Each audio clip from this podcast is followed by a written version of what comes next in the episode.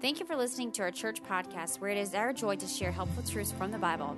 We pray this serves as one more tool to help develop leaders within our church and community who love and honor Jesus and reveal it by loving others.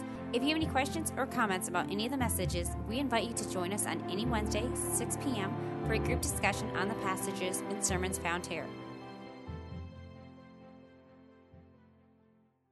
If you've been attending here for a while, we've been in a study of Luke's gospel, and typically each week I just take the next paragraph and we work verse by verse through it and I uh, teach through that text. Today is going to be much more of a uh, theological study on an issue that was raised last week. Uh, and, and, really, this is the conclusion of last week's message. I told you I didn't want to keep you all in the heat too long last week with our AC down. Uh, so I kind of split my sermon in two. And so last week we worked through those first nine verses of Luke 13 that Marvin just read and uh, and work through you know verse by verse through the text. Now we're going to kind of give the the conclusion of the sermon, which is going to be a lot of clarifications and uh, hopefully answering some questions. If you missed last week, I'm going to give a quick review of what we uh, saw. The basic teaching in those first nine verses of Luke 13 is this uh, All of us are sinners. All of us deserve the judgment of God for our sins, and so we must prepare to stand before God. And the way that Jesus tells us to prepare is repentance. He says twice in those verses, unless you repent, you will all perish. And repentance, we saw last Sunday, is a change of heart. It is an inward uh, change, a reversal that results in a change of life. It is turning from sin to Jesus Christ. That was all last week. Now, this brings up some questions because over the last uh, couple of centuries in America, some shifts have taken way in the way that uh, churches talk about salvation. It's often posited in Christian culture today that if you pray the sinner's prayer, uh, you'll be saved. If you're not familiar with this, the idea is basically that salvation is a gift, and so all you have to do is uh, receive it. You pray, you ask Jesus to re- forgive your sins, and then he's uh, basically obligated to do so. And as long as you prayed that prayer at one point in your life and prayed it sincerely, uh, your ticket's punched, you're on your way to heaven, you're good to go. That is the common uh, thinking in Christianity today. I won't ask you how many of you have heard this, uh, but my guess is many of us have. Another common phrase in this discussion is faith alone. Uh, salvation is by faith alone. And again, if you have a Protestant church background, you've more than likely heard this. Uh, the problem with that phrase, as with many phrases, is it means different things to different people. Uh, so some people, when they say faith alone, and this is, I think, the common idea, at least today, is it means believing the gospel or trusting in Christ. And so uh, basically, that sort of idea renders repentance as unnecessary to salvation. Uh, that all you have to do is believe in Jesus, believe the gospel, something like that, uh, and you're a Christian, regardless of whether or not you repent. Uh, and along with this comes the idea of eternal security. And again, uh, different people mean different things when they use that phrase. And so we have to ask uh, for a much more precise definition here. But often, eternal security is a teaching that simply says uh, you can't lose your salvation. So as long as uh, you believed in Christ or, or you did at one point in time in your life, as long as you prayed that magic prayer as a kid, uh, you're saved no matter how you live. If you live for Jesus, great. Uh, but even if you live like the devil, you're still a Christian. And some have taken this even to the extreme of saying that a person can walk away from the faith later in life and still be saved. Now, you could become an atheist, but you're still going to heaven because at one point in time you believed.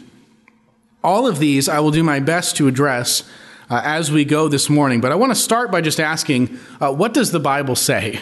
What does Scripture actually teach us about how someone can be saved, how someone can have their sins forgiven, and how they can have eternal life?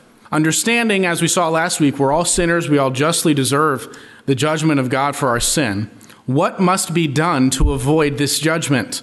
And so, this is where we're going to start. How can someone have eternal life according to the Bible?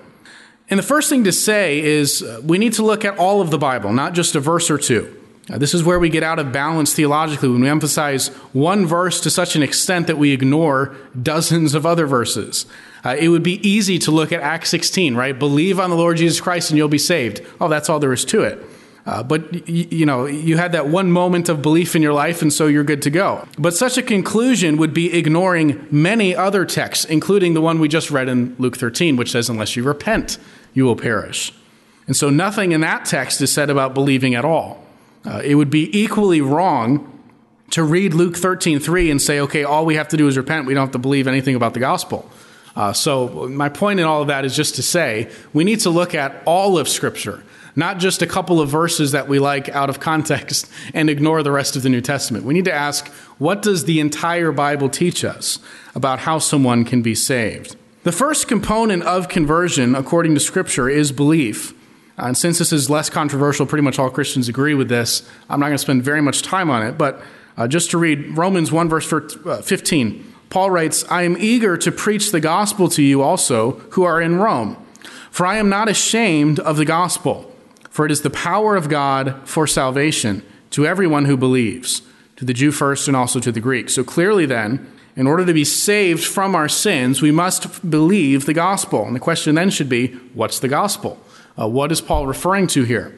Paul defines the gospel for us in 1 Corinthians 15, and this is, according to Paul, what you have to believe in order to be a Christian. 1 Corinthians 15:1. Now I would remind you, brothers, of the gospel I preached to you, which you received, in which you stand, and by which you are being saved, if you hold fast to the word I preached to you, unless you believed in vain. For I delivered to you as of first importance what I also received. And here's the gospel that Christ died for our sins in accordance with the scriptures that he was buried and that he was raised on the third day in accordance with the scriptures. So to be saved, then, one must believe that Jesus died, was buried, and rose again. That he died for our sins in verse 3, which is basically saying that Jesus died in our place on the cross. He took our sins, took the punishment uh, that we deserved on himself. That is the gospel of Jesus. That is the good news. And so the first thing the Bible teaches we must do to be forgiven is believe this gospel that Jesus died for our sins, he died in our place, and he rose again from the dead. Second, uh, Scripture teaches us to be saved, we must trust in Jesus Christ alone. You cannot be saved apart from Christ. Uh, if there were other ways to heaven, if other religions uh, could take you to the presence of God, why did Jesus have to come and die? Uh, if there was some easier way, why would he do that? Salvation is through Christ. He is the only way. Acts 4:11 says, "This Jesus is the stone that was rejected by you the builders, which has become the cornerstone, and there is salvation in no one else, for there is no other name under heaven given among men by which we must be saved." So trusting in Christ is essential to salvation. It's not enough to just say you have faith, your faith must be in Christ. John 3, verse 16 For God so loved the world that he gave his only Son, that whoever believes in him should not perish but have eternal life. For God did not send his Son into the world to condemn the world, but in order that the world might be saved through him. Whoever believes in him is not condemned, but whoever does not believe is condemned already because he has not believed in the name of the only Son of God. Turning to Christ means turning away from everything else. Uh, to be a Christian means you're trusting in Jesus Christ alone for salvation. Your works cannot save you, uh, your religion cannot save you. Being baptized cannot save you. Being a member of a church cannot save you. Only Jesus Christ can save you from your sin.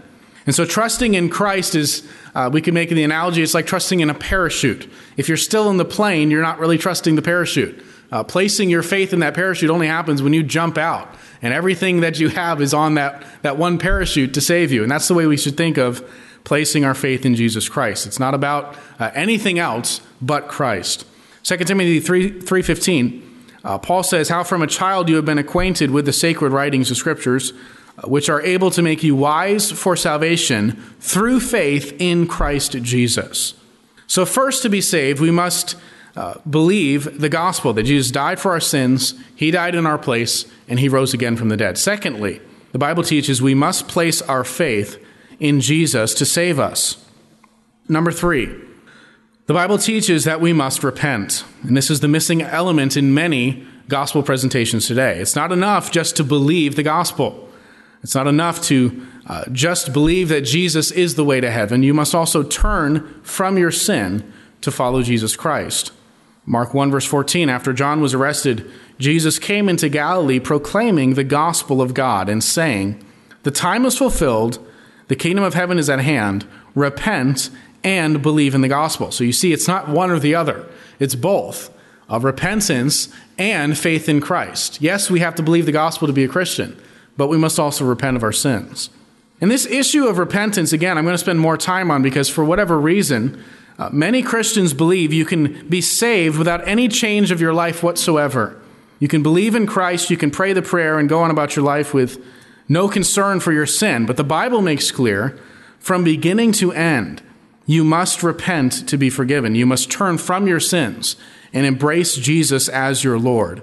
We saw last week repentance is starts with remorse for sin, regret for our sin, which leads to us turning from sin and deciding to follow Jesus. It's a 180, turning from our sins and from serving our own desires to obeying Christ. This has always been a true a component of true conversion. Even in the Old Testament this is clear. The prophet Isaiah, for example, Isaiah 55 verse 7, he writes, "Let the wicked forsake his way, and the unrighteous man his thoughts, let him return to the Lord." that he may have compassion on him and to our God, for he will abundantly pardon. So, according to Isaiah, God will pardon or forgive the one who turns from his wicked ways to God. Uh, John the Baptist, of course, taught repentance. When you turn the page into the New Testament, he's the first person you kind of meet uh, in, in the storyline of the Gospels is John the Baptist. And we find very clearly that he taught one must repent to be saved. Luke 3, verse 7. He said, therefore, to the crowds that came out to be baptized by him, you brood of vipers, who warned you to flee from the wrath to come? Bear fruits in keeping with repentance.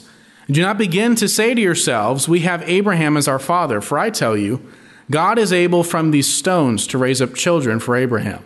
Even now the axe is laid to the root of the trees. Every tree, therefore, that does not bear good fruit is cut down and thrown into the fire.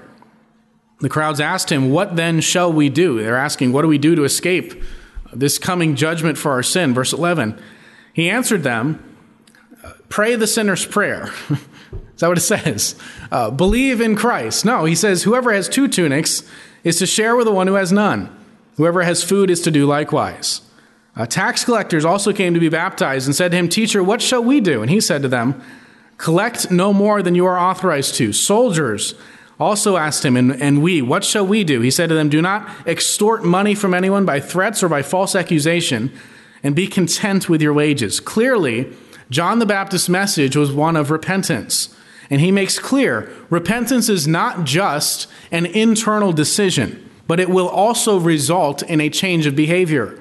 He says, you're, you're turning from sin, stop doing that, start doing this. There should be a transformation if you've truly repented.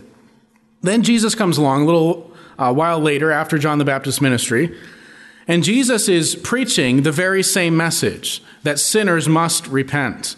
Uh, John 5, verse 32, Jesus says, I have not come to call the righteous, but sinners to repentance. In our text that we saw from last week, Jesus clearly said, Unless you repent, you will all likewise perish. And so we have the Old Testament teaching of salvation. We must repent, we must turn from our wicked ways. We have John the Baptist saying, if you want to be saved, turn from your sin. And we have Jesus saying, I've come to call sinners to repentance. Okay? Uh, after Jesus rises from the dead, he commissions the apostles, the 12, to go out and spread the very same message. We see this in Luke 24. Then he opened their minds to understand the scriptures and said to them, Thus it is written that the Christ should suffer and on the third day rise from the dead, and that repentance for the forgiveness of sins should be proclaimed in his name to all nations, beginning from Jerusalem. So Jesus says, I died, I rose from the dead, and now it's time for you to preach to all the nations, beginning in Jerusalem, that people should repent of their sins in order to be forgiven. And this is exactly what the apostles did. Uh, just fast forward to Acts chapter 2, the day of Pentecost, Peter's famous sermon, where he's preaching to the crowds about Christ and how he was the Messiah. And just listen to the conclusion of this sermon, verse 36. Let all the house of Israel therefore know for certain that God has made him, Jesus, both Lord and Christ, this Jesus whom you crucified. Now, when they heard this, the people in the crowd, they were cut to the heart and said to Peter and the rest of the apostles, Brothers, what shall we do? So these are, are the people in the crowd realizing that they had killed Christ, the, their Messiah. Uh, they were convicted and they say to Peter and the apostles, What should we do? And Peter doesn't say, Pray this prayer. He doesn't say, Just believe in Jesus and you'll go to heaven. No, he says in verse 38, Repent and be baptized, every one of you, in the name of Jesus Christ, for the forgiveness of your sins, and you will receive the gift of the Holy Spirit. He tells them, repent. And baptism was an outward way to show that you were repenting, that you were turning from your sins and embracing Jesus as your Lord. I hope by now the point is pretty clear that repentance is a part of genuine conversion to Christ. The idea that you can just pray a prayer at one point in your life or believe in Jesus and all your sins are forgiven goes against everything the Bible clearly teaches. The Old Testament, John the Baptist, Jesus, the apostles all taught that one must turn from their sins and embrace Christ as Lord in order to be saved. And though it may have become uh, unpopular in American Christianity to say that, it could not be clearer in Scripture. Jesus says, Unless you repent, you will perish. So, according to the Bible, to be saved, to have our sins forgiven, to be given eternal life, we must first believe the gospel. We must believe that Jesus died for our sins in our place, that he took our sins on himself on the cross, uh, that he rose the third day. You must place your faith in Jesus Christ alone to save you, and you must repent of your sins and submit to Christ's lordship. That is what the Bible teaches is required for a person to have their sins forgiven and to be given eternal life. Now, uh, let me just address a few misconceptions. These are very commonly taught things about salvation. I mentioned a few of these already, but let's go a little bit deeper. First, the sinner's prayer. Uh, in my opinion, this is the most dangerous false teaching the church possibly has ever embraced, maybe second only to infant baptism, uh, because both of them, and by infant baptism, I mean the way the Catholics teach it, not the Presbyterian, our, our brothers in Christ over there.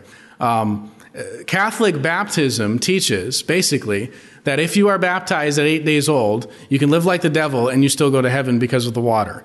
Uh, and the same type of concept is taught in many Baptist churches with regard to the sinner's prayer. That if you prayed this prayer at four years old, doesn't matter how you live, you're going to heaven. You got your ticket punched, you're good to go. Uh, and this is an incredibly dangerous teaching. It's really bad to tell someone something that's not true, but it's especially bad uh, to tell someone something untrue about whether or not they're headed for heaven and hell. And this is why I take this so seriously. Telling someone that their sins have been forgiven because they prayed a prayer, to me, is like telling a cancer patient they're fine because they ate a salad for lunch. Uh, it's not true, it's not biblical, and it's not loving. And so, where does this come from? Where do we get this idea of the sinner's prayer? Uh, best I can tell, it comes from Romans 10 which says, Because if you confess with your mouth that Jesus is Lord and believe in your heart that God has raised him from the dead, you will be saved. For with the heart one believes and is justified, and with the mouth one confesses and is saved. So this is often used to say, uh, you believe the gospel in your heart, and then you have to confess with your mouth, meaning pray a prayer to God, uh, except that's not what it means, as is explained by the preceding verse. If you confess with your mouth that Jesus is Lord, Okay, so uh, to be saved, you believe the gospel, and then you verbalize a commitment to follow Jesus. That's what it means to repent. You turn from your sins, and He is your Lord, He is your master.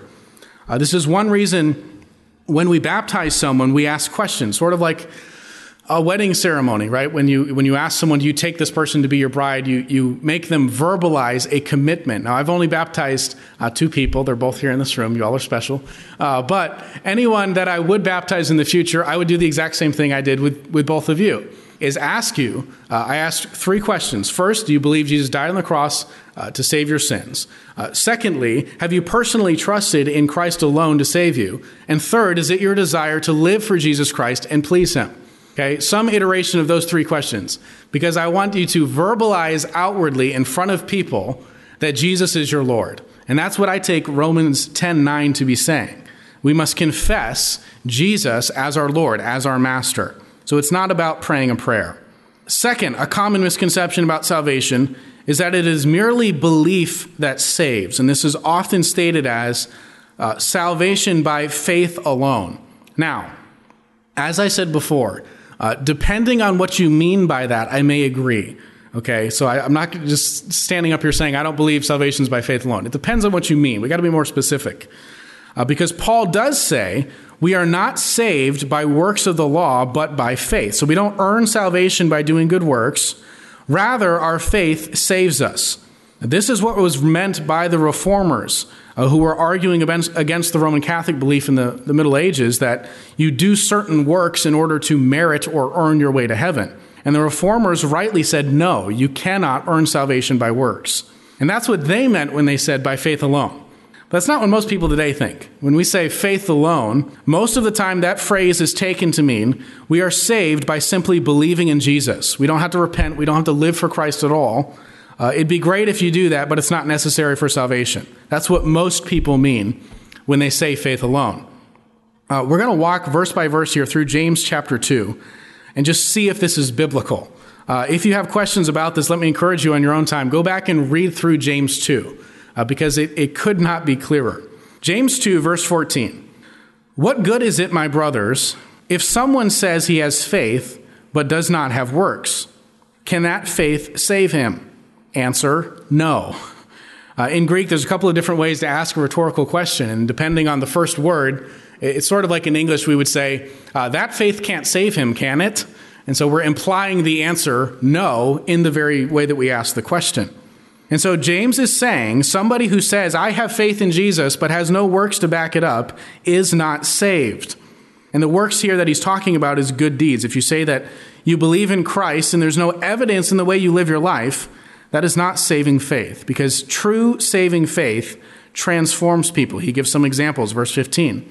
If a brother or sister is poorly clothed and lacking in daily food, and one of you says to them, Go in peace, be warmed and filled, without giving them the things needed for the body, what good is that? Okay, that's a pretty clear illustration. If a brother in your church is uh, starving and you say, uh, praying for you, brother, but you don't do anything to help, uh, what is that accomplishing? Nothing. Verse 17, so also faith by itself, if it does not have works, is dead. But someone will say, You have faith and I have works.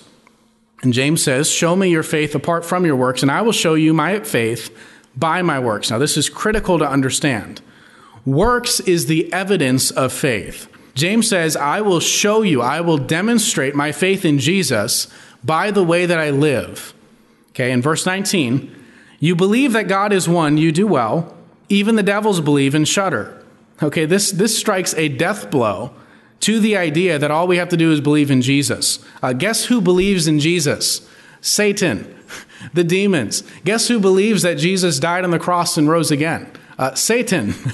he was there. He knows that that's true. But believing that that is true does not save. So there's more to salvation than merely believing in Jesus. Verse 20. You want to be shown, you foolish person, James says, that faith apart from works is useless?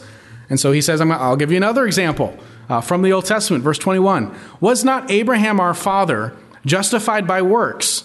when he offered up his son Isaac on the altar. Now, the word justified there is very important. It means uh, basically to be declared righteous. Justification is synonymous with what we think of as uh, conversion, that moment in time when God forgives our sins and declares us righteous on account of Christ's death on the cross and our repentance and faith. And so he says, Abraham was justified, declared righteous by works when he offered up his son Isaac on the altar. Verse 22. You see that faith was active along with his works, and faith was completed by his works. So Abraham didn't just believe in God, his faith in God was demonstrated by his obedience. Verse 23, the scripture was fulfilled that says, Abraham believed God, and it was counted to him as righteousness, and he was called a friend of God. You see that a person is justified by works and not by faith alone. Now that's huge. And this is one reason that I am hesitant uh, I just want to wave a yellow flag over the use of the phrase faith alone. The only time in all of the Bible that the phrase faith alone is found is right here in James 2, when James says a person is not saved by faith alone. Okay, so maybe that's not the best phrase to use when we talk about salvation if the only place it's found in the Bible is when James says you're not saved by faith alone. Uh, why not use biblical language, repentance and faith? It's found all throughout the New Testament. We're saved by repentance and faith. It's not complicated, uh, there's no qualifications needed. Uh, so I prefer that type of language. James is arguing here that if you claim to have faith in Jesus and you think you're saved because of that, but there's no works that demonstrate your conversion to Christ, you are not truly saved. Okay, and this is the last misconception that I want to address, and that is the idea that if you're saved, it doesn't matter how you live. You can live a life of sin, and as long as you're a Christian, you still go to heaven. And we could stop here at James and say that's not true because James makes it clear. If your faith has not transformed your life, it wasn't saving faith. Let's look at a few other texts. Hebrews 12, verse 14. Strive for peace with everyone and for the holiness without which no one will see the Lord. No one will see God who doesn't live a holy or set apart life. Okay, meaning, if your life has not been changed since your conversion, you've not been converted. And some theologically minded person out there might be claiming well, this is positional sanctification, not progressive. And if those terms mean nothing to you, don't worry about it. But if you're thinking that, just read the first word of the verse strive. Okay? We are to strive for this holiness, or else we won't see the Lord. This is all about the way that we live our lives. 1 Corinthians 6, verse 9. Uh, Do you not know that the unrighteous will not inherit the kingdom of God? Do not be deceived. Neither the sexually immoral, nor idolaters, nor adulterers, nor men who practice homosexuality, nor thieves, nor the greedy, nor drunkards, nor revilers, nor swindlers will inherit the kingdom of God. So he lists all of these sinful lifestyles and says, uh, if this describes the way you live, you're not on your way to heaven. You will not inherit the kingdom of God. No one who is a Christian lives like that. Verse 11, and such were some of you, but you were washed you were sanctified. You were justified in the name of the Lord Jesus Christ and by the Spirit of our God. And this shows us the power of the gospel. Such were some of you, but then you got saved. There is no person so sinful that God won't forgive them if they would repent and believe the gospel. And there is no person so sinful that God doesn't have the power to help them overcome their sin. A lot of us believe that first part, right? God will forgive anybody, no matter how wicked, no matter how sinful. And that's true. But He doesn't just forgive us so that we can go to heaven and continue living in our sin while on earth. The gospel transforms sinners into the image of Christ. 2 Corinthians 5 uh, says of Jesus, He died for all, that those who live might no longer live for themselves, but for Him who died for their sake and was raised. So Jesus died on the cross not just to forgive your sins and send you to heaven but to transform your life here on earth. He came to give abundant life so you might no longer live for yourself and live in sin, but for Christ who died for your sake. Verse 17 Therefore, if anyone is in Christ, he is a new creation. The old has passed away, behold, the new has come. This is how you can tell a true Christian. It's not complicated. It's not about praying a prayer sometime in your past. It's not about, well, I just believe in Jesus and I, I take the label of Christian on myself. No, true Christians follow Jesus. If you're not following the commands of, Bible, uh, of the Bible, you're not a Christian. It doesn't matter what you may say you believe. If you've been saved by repentance and faith in Christ, you will be different as a result. So works follow true salvation. Now, we need to clarify a few things here. Uh, because as I say all of that and I show you those things from Scripture, you may be thinking, this sounds like works salvation. This sounds like uh, you know, a contradiction of Ephesians 2, 8, and 9. So let's go there. Ephesians 2, 8, and 9. But we're not going to stop at verse 9. We're going to keep going to verse 10. Uh, because I think we need to see all three verses here to understand what Paul is saying. So basically, what we're going to find is Paul says in these verses, we are not saved by our works. We don't earn salvation by works, but we are saved in order to do good works. okay, so we're not saved by the works, the works follow salvation. Verse 8 of Ephesians 2 for by grace you have been saved through faith. This is not your own doing, it is the gift of God, not a result of works, so that no one may boast. For we are his workmanship, created in Christ Jesus for good works, which God prepared beforehand that we should walk in them. So we aren't saved by doing good works, but as a result of salvation, we will do good works. Okay, the works come after conversion. They are not the cause of salvation, rather, they are the result. Works do not merit salvation, they are the evidence that salvation has truly taken place. You don't earn forgiveness by doing enough good deeds, but if you've experienced the transforming power of the gospel, you will be different as a result, and that difference will manifest in your actions. So I hope that's clear. Um, it is true to say we cannot earn salvation by our works. Paul wrote in Galatians 2 We know that a person is not justified by works of the law, but through faith in Jesus Christ. So we also have believed in Christ Jesus in order to be justified by faith in Christ and not by works of the law, because by works of the law, no one will be justified. And this makes perfect sense. No amount of good can undo the sins that we've committed. If somebody was charged with murder, he couldn't simply say to the judge, uh, those other, you know, other than those three people that I killed, I've been a very good citizen, uh, very law abiding. I give to charity. I do all of these. I even voted for you. Okay. None of that matters. If you committed sin, uh, no amount of good deeds can somehow outweigh or erase that. And so we cannot be saved. We cannot earn salvation by doing good works. But it is also not true that a truly saved person won't live any differently as a result. And this is where I think we need to have a balance. Yes, we are not saved by doing good works. We don't earn salvation by works. But if we've truly been saved, there will be works that follow. Galatians 5, verse 19. The works of the flesh are, uh, I'm sorry, now, now the works of the flesh are evident sexual immorality, impurity, sensuality, idolatry, sorcery, enmity, strife, jealousy, fits of anger rivalries, dissensions, divisions, envy, drunkenness, orgies, and things like these. I warn you, as I warned you before, that those who do such things will not inherit the kingdom of God. So people who live in this lifestyle are not Christians, he says. Verse 22 But the fruit of the Spirit, the evidence of somebody who has the Holy Spirit, is love, joy, peace, patience, kindness, goodness, faithfulness, gentleness, self control. So he's saying, I, I have warned you before and I'm warning you again. Those who live in sin will not be in the kingdom of God. Those are not saved. But the fruit of the Spirit, the evidence of somebody who has the Holy Spirit, is that second list. And fruit is an important concept there. Uh, the seed of salvation, we could say, is faith and repentance. That's how the plant comes into existence. The tree in this analogy would be salvation. And so the fruit of salvation is love, joy, peace, patience, kindness, goodness, etc. Uh, the fruit comes after the plant has sprouted. It's not the cause of it, it's the evidence. And it shows what kind of tree it is. Jesus used this analogy in a text we looked at last week in Luke 6, where he says, A good tree produces good fruit, uh, a diseased tree produces bad fruit. And so, if you want to know what sort of tree it is, just look at the fruit. If you want to know what kind of, uh, if you want to know if someone is a Christian or not, look at the fruit. Is your life characterized by sin or righteousness? And so the Bible does not teach uh, works salvation. We do not earn salvation by our good deeds outweighing our bad or anything like that. Our sins were paid for when Jesus died on the cross, not when we did enough good stuff. But after we repent and embrace Christ, He changes us. And if we've been truly saved, there will be evidence of that transformation in the way that we live our lives after salvation.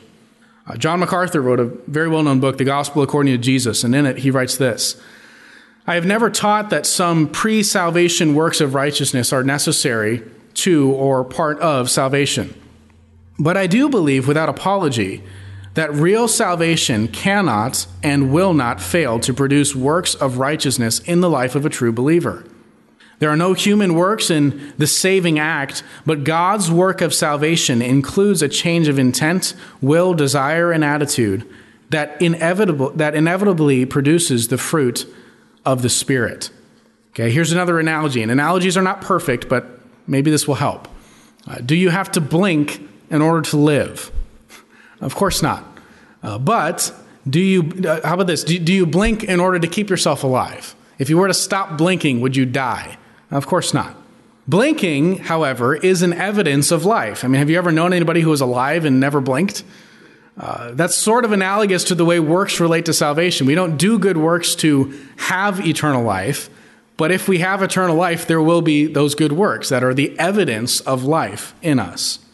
So you're saying we have to uh, work to earn our salvation? No. Okay, you're saying uh, the doing of good works keeps us saved? No. So it doesn't matter at all if there's works. We, we still go to heaven. Wrong. Get it? Is that clear? okay, works are the fruit of salvation. We don't earn salvation by them. We don't keep ourselves saved by doing enough good works. But if we are truly saved, then our lives will be different as a result. Let me clarify one other thing. You cannot lose your salvation. Please don't misunderstand what I'm saying. You don't do good works in order to stay saved, as if uh, you know you stop doing the, the good works, you stop living a certain way, and then you lose your salvation. That would be like saying you better keep blinking or else you're going to die. Blinking happens if you're alive. good works happen if you're saved. John 10, verse 27, Jesus said, My sheep hear my voice, and I know them, and they follow me. I give, to, I give them eternal life, and they will never perish, and no one will snatch them out of my hand.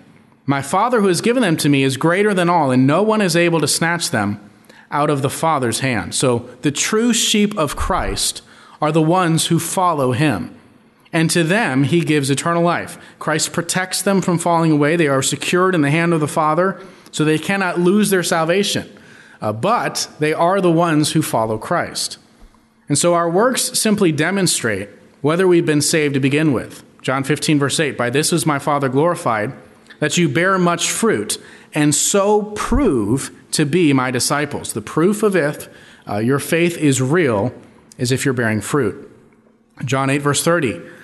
As he was saying these things, many believed in him. So Jesus said to the Jews who had believed him, If you abide in my word, you are truly my disciples. If somebody abides in Christ, if they remain in the faith that they claimed at, at one point in time, then they're true disciples. If someone falls away from the faith, they haven't lost their salvation. They were never truly saved. And the falling away from the faith is simply demonstrating that they were not truly converted to Christ because no true follower of Jesus will fall away. 1 John 2:19 says this clearly. They went out from us, but they were not of us. For if they had been of us, they would have continued with us. But they went out that it might become plain that they are that they all are not of us. So somebody who stops following Christ, uh, no longer lives as a Christian, becomes an atheist, whatever, they didn't lose their salvation. They were never truly converted. Because those who are true Christians, those whom God has awakened their heart from sin to follow Jesus, they will not fall away. Not because they're so committed, not because we're keeping ourselves saved, but rather God preserves those who are his followers. He keeps us from falling away from our faith, if it is true saving faith. Paul said to the Christians at Philippi, I am sure of this, that he who began a good work in you will bring it to completion at the day of Jesus Christ. God transformed you at the moment of conversion to Christ, and he's not going to give up working on you. He'll keep sanctifying you until the end of your life.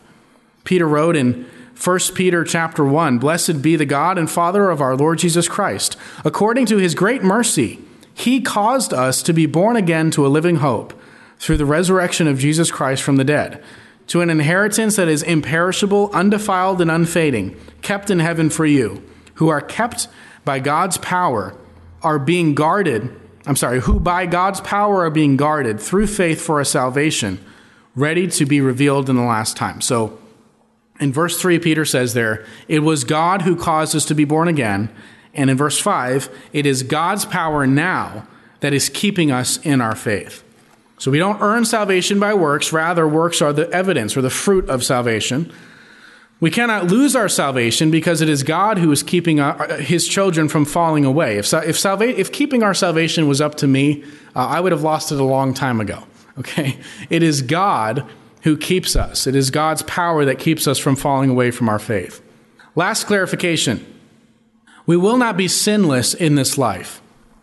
I've been stressing this morning that true Christians act like it. If you've been born again, there will be evidence in the way that you live your life. However, that is not to say that if you're truly following Jesus, you'll never sin. Rather, true Christians don't live in continual, unrepentant sin. We are still flawed, we are still broken people, but there will be a radical change in the way that we live. I think this balance is Uh, well articulated in 1 John, for instance, verse 6 uh, of chapter 1. If we say we have fellowship with him, while we walk in darkness, we lie and do not practice the truth. But if we walk in the light as he is in the light, we have fellowship with one another, and the blood of Jesus, his son, cleanses, uh, cleanses us from all sin. If we, say, if we say we have no sin, we deceive ourselves, and the truth is not in us. So, if we've been truly cleansed by Christ, if we've been transformed by the gospel, we will walk in the light and not in darkness. But then he immediately says that doesn't mean we have no sin. Anybody who says you, you don't sin anymore is a liar, according to 1 John. So it's not perfection, it's direction. Uh, we still stumble at times into sin, but our Christian life does, uh, is different as a result. And so this is the way that, that we live our Christian life. We try to follow Christ, we try to obey his commands, And yet we find ourselves stumbling into sin. Jesus pulls us out, he brings us back to repentance, and it's not too long before we keep falling down again. And so the life of a Christian is one of ongoing repentance. It's not that you're sinlessly perfect because you're, you're a Christian now. No, you're still going to sin. However, Christ will continue to bring you back to repentance. He'll pull you out of that ditch every time you fall. Now, what does this mean for assurance? How can we know uh, if we're truly saved or not? Uh, it's really easy to be confident about your salvation if you think it's all about the sinner's prayer, right? Because then it's, well, I, I, prayed the prayer, so I'm saved. Uh, if that's all there is to it, then assurance of salvation is, is pretty straightforward. But if we're saying that uh, repentance is required, that our lives will be different and transformed as a result of true conversion, how then can we know if we've been saved? 1 John 5:13 says, "I write these things to you who believe in the name of the Son of God, that you may know that you have eternal life." So in the book of 1 John, the apostle is writing to believers in Christ, and he's, he's particularly interested in helping them to know whether or not they have eternal life. He says clearly there, you can know. You can have confidence and assurance that you are truly born again. And I'm writing this letter to you so that you will know whether or not you have eternal life. So that's the, the point of 1 John. Now, what does he tell us? How can we know this? There's much we could look at in the book, but just consider a couple of examples. 1 John 2, verse 3 By this we know that we have come to know him. Okay, so here it is. Here's how you can know if we keep his commandments.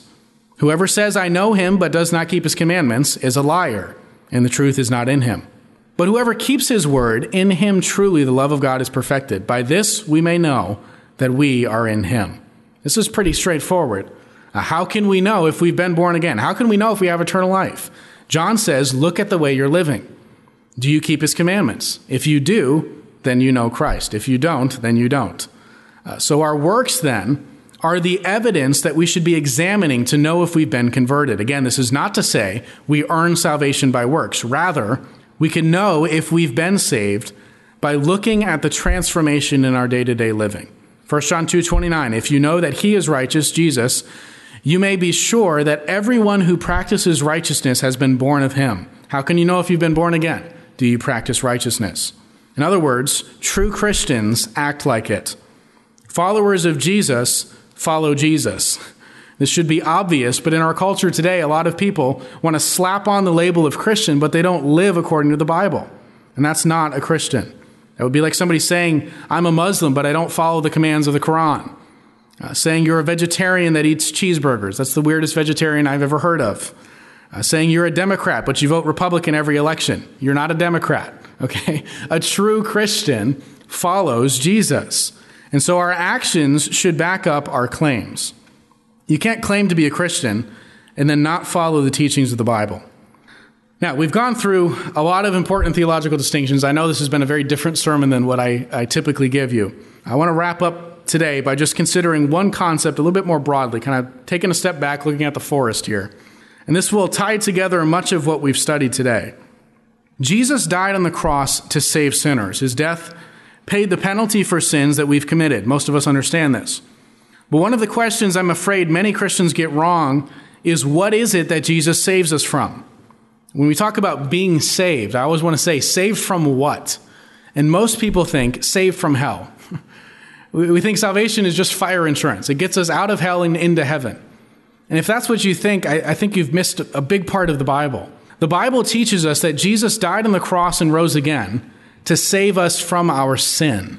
Hell is a consequence of sin, true, but salvation is way more than just we get to go to heaven now. Jesus saves us from our sin and brokenness in three stages. If you want the fancy theological terms, it would be justification, sanctification, and glorification. And here's what that means in, in simple terms. First, we believe the gospel. We trust in Christ to save us. We repent of our sins. That's conversion, our conversion to Christ. At that moment, we are forgiven of all of our sin, past, present, and future. Our record of sin is washed clean and we're given eternal life. But that's just the beginning of salvation. The second stage is sanctification, our growth over time. This is a process uh, where we are becoming more and more like Jesus. And this is the rest of our lives here on earth. Uh, God is continuing that work of saving us from our sin, making us more and more like Christ in our day to day living. We're not perfect, Uh, like, the, like the sheep, we still stumble, we still fall into sin. But Jesus brings us back. He pulls us back to repentance. And so we're growing spiritually, becoming more like Christ throughout our life. Then comes the final stage of salvation, uh, what would be called glorification. This is where we enter God's presence. At death, the Bible says we are immediately brought to heaven, and at that moment, our sin is completely eradicated. So, unlike this current stage we're in right now, where we're still stumbling and wavering and falling into sin, on that day, when we reach heaven, we will be freed from sinning ever again. So, yes, Jesus offers us salvation from hell. That's true. But salvation is way better than just that. He offers us salvation from our sin. God wants to take you as the broken, sinful person you were, form you throughout your life on earth to be more like Christ, and then take you to heaven where you'll be freed from all sin forever. And this is the story of the Bible. This is how God is working to repair the relationship that Adam and Eve broke. If you open your Bible just to the beginning in Genesis, the first few chapters, you find Adam and Eve uh, fall into sin and they curse the entire human race. And all of the, the problems that we see in our world today are a result of sin. Uh, our broken relationship with God, our broken relations with each other, all of it is a result of Adam and Eve's sin. And the story of Jesus is all about God paying our sin debt for us, forgiving our sins, and then freeing us from sin so that we can be with Him again. It's restoring the Eden ideal where we can have that relationship with Christ. And so salvation is not just about uh, getting us out of hell and into heaven. Salvation is about getting us out of our sin. Titus 2:14 says of Christ that he gave himself for us to redeem us from all lawlessness and to purify for himself a people for his own possession who are zealous for good works. Jesus did not just die to save you from hell, he died to transform your life here on earth as well. God loves us so much that he takes us just as we are, but he also loves us so much that he won't leave us just as we are. Father, we thank you for this unspeakable gift of grace, your salvation. Pray, God, that you would help each one of us as we wrestle with these uh, at times complicated, difficult subjects to rest in the fact that you saved us, you called us, you forgave our sins, and it is you who is at work in our lives right now, making us more and more like Christ. I pray that you'd help each of us to embrace these truths and to seek to follow you. Uh, help us to examine our lives even now, whether we're in the faith. Our, our, the New Testament says many times that we ought to be doing this regularly. I pray that uh, for anyone in this room who doesn't know you, uh, that they would right now repent of their sins, that they would turn to you in faith, and that they would commit their lives to your service. And for those of us who are Christians, God, may this be a reminder uh, and, and something that hopefully will provoke us to turn from any sin we're involved in right now, that we would give ourselves anew and afresh to you. In the name of Christ we pray. Amen. We hope the message you just heard was helpful to you. It means a lot to us that you would join us for this podcast. For more information about our church and meeting times, visit lbcmiller.com or call us at 219 885 9303. We would love to hear from you.